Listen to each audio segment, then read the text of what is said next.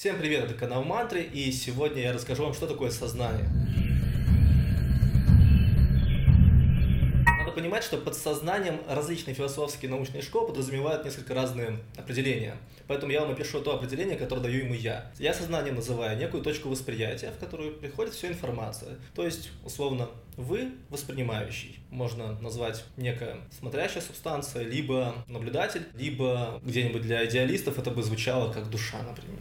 Дело в том, что не найдено ни одной зоны мозга, которая бы отвечала за сознание. Что это значит? Это значит то, что нейробиологи, когда сталкивались со случаями, что человек терял ту или иную часть мозга, они не обнаруживали такую часть, после потери которой человек бы, оставаясь жив, терял бы сознание. Были некоторые исследования, которые как бы намекали на то, что вроде как найдена определенная зона мозга, причем разные варианты. Иногда висковая часть, иногда соединительная часть между костным мозгом и, собственно, нашим мозгом. Но в итоге не удавалось клинически подтвердить ту версию, что именно там находится сознание. Из этого следует, что, скорее всего, сознание находится вне мозга и нашего тела. Есть одна из маргинальных научных теорий, согласно которых сознание является квантовым и на квантовом уровне взаимодействует с мозгом, передавая ему информацию, а также получая из него информацию. Воздействие на его адроны на квантовом уровне, позволяя им создавать те или иные химические процессы в нашем мозге. Данная теория не является клинически подтвержденной, но и не является опровергнутой на данный момент. Поэтому на этой теме можно немножко поспекулировать и разобраться в том, что же называют сознанием йоги и эзотерики. А как вы думаете, где же находится сознание? Напишите в комментариях. В йоге есть такое понятие, как высшее я. Высшим я они называют ту часть нашего сознания, которую можно отделить от нашего ума. Ведь ум это некая бегущая строка, которая летит у нас в голове, озвучивает те или иные мысли и показывает те или иные картинки в зависимости от того, о чем вы сейчас думаете. И вы этим процессом не особо-то управляете, в отличие от вашего сознания. Поэтому вы просто наблюдаете этот процесс как сознание. Поэтому высшее я не является умом или мыслительным процессом с точки зрения йогов. Также к этому не относится ни подсознание, ни тело, ни эмоции.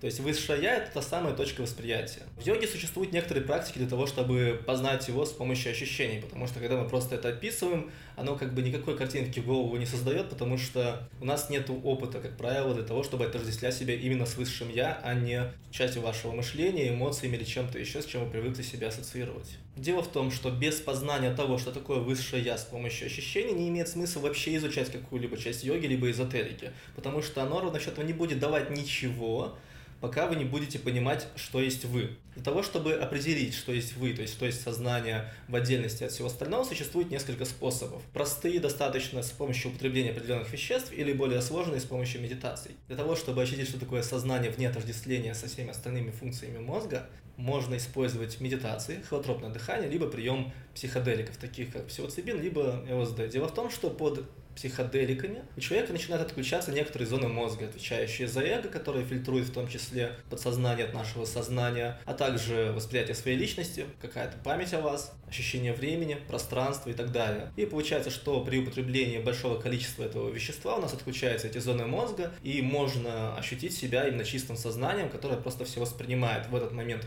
человек не ощущает ни своей личности, он не знает, кто он, ему кажется, что его просто не существует, потому что он не чувствует своей личности. Он не ощущает времени, поэтому поэтому он думает, что он находится вне времени и пространства. И, собственно, может отключаться от тела и всего остального. Это более легкий путь, но он не медитативный.